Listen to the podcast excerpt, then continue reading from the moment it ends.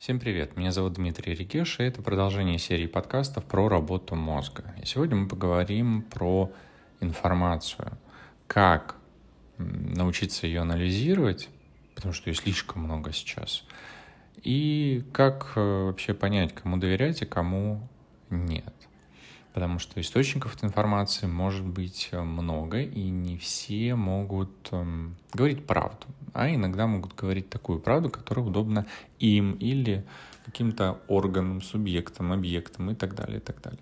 Так вот, источник эм, проверять всегда важно. И лучше доверять уважаемым изданиям, организациям, потому что они имеют более строгие стандарты проверки фактов. Но в любом случае, если их утверждение звучит слишком сенсационно, то стоит его проверить в независимых ресурсах на достоверности. Мы с этим сталкивались, э,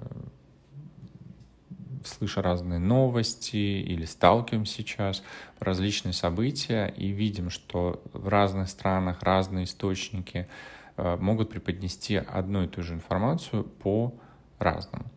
И вот это сравнение, оно важно, если вы хотите изучить какой-то вопрос, даже не просто в плане получения информации о событиях в мире, а даже, например, каких-то методах работы, например, гипнозе или э, регрессии и так далее, и так далее. Важно сравнивать информацию из разных мест, чтобы получить более полное представление.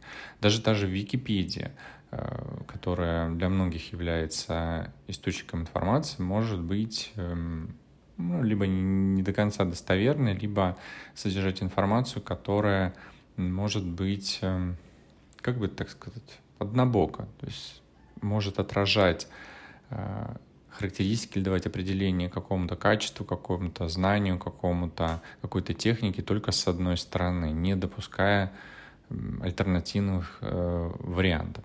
И очень важно, кто вообще писал статью, исследование, либо что написано об открытом методе или технике, который применяется, используется. И квалификация автора и опыт в данной области имеет очень большое значение. Также очень важно смотреть на дату публикации и дату появления информации, потому что данные имеют свойство устаревать. А если это что-то связано с наукой, то наука не стоит на месте, и то, что было актуально два года назад, может не актуально быть уже сейчас.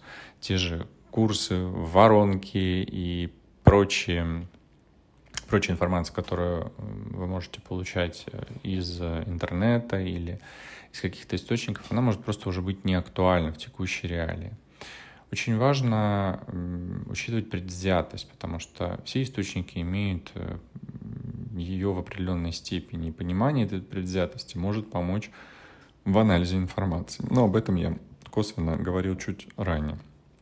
Также очень важно э, и полезно смотреть на качество аргументации, насколько хорошо структурированы и обоснованы аргументы.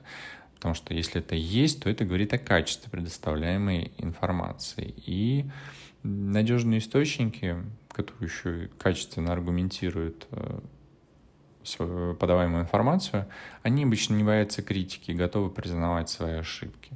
А, только помните, что хейтинг и критика — это разные вещи, потому что если какая-то статья облеплена хейтерами, но там нет конструктивной критики, то это немножко не то, это немножко про другое. И на хейт отвечать как раз-таки эти источники могут, могут не отвечать, а на критику, скорее всего, они будут реагировать.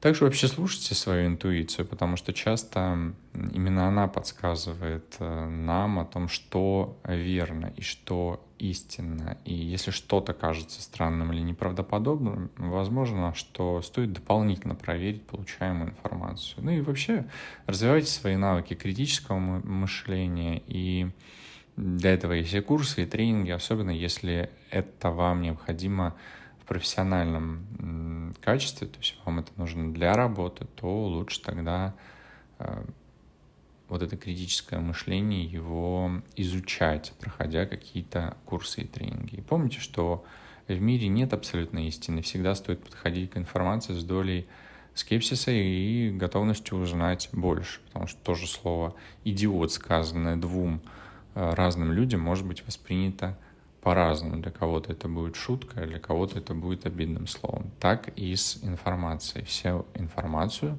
лучше проверять. Собственно, чего я вам желаю. До новых встреч.